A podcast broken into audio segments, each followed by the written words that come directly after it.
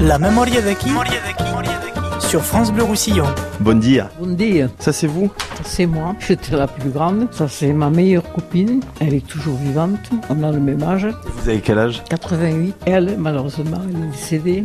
Elle a eu la maladie d'Alzheimer. Et puis, elle, elle avait un an de moins que nous, mais c'était sa cousine et c'était sa voisine.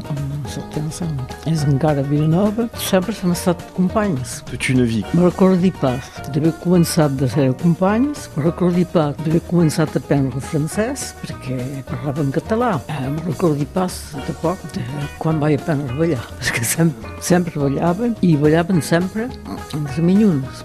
Fins a l'âge de, de 13 anys, que van començar a ballar amb el minyús. El que feien pendant la guerra, de temps en temps, hi havia, hi havia un que jugava de l'acordeó i anaven cap al mas d'en Soviet a ballar. Teníem pas dret. Un altre cop havia anat a un podal que se'n deien les casetes, també a ballar.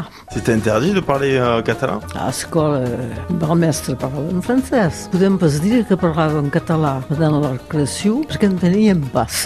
A la recreació anaven darrere una serra- una serrera, o el cas una serrera, així immens, desarmat. I un cop les nenes, un cop els nens, anaven, després tornaven a l'escola i tenien pas, jugaven pas dins la curt. Amb aquell mestre i amb aquesta mestressa, primer la mestressa, perquè ella pensi que mai havia tocat calcús. Me podia muntar, i la matinada muntava a, a la seu allotjament, se cuidava un poc de la cuina, podia muntar i s'ho sentit una, una musca a volar.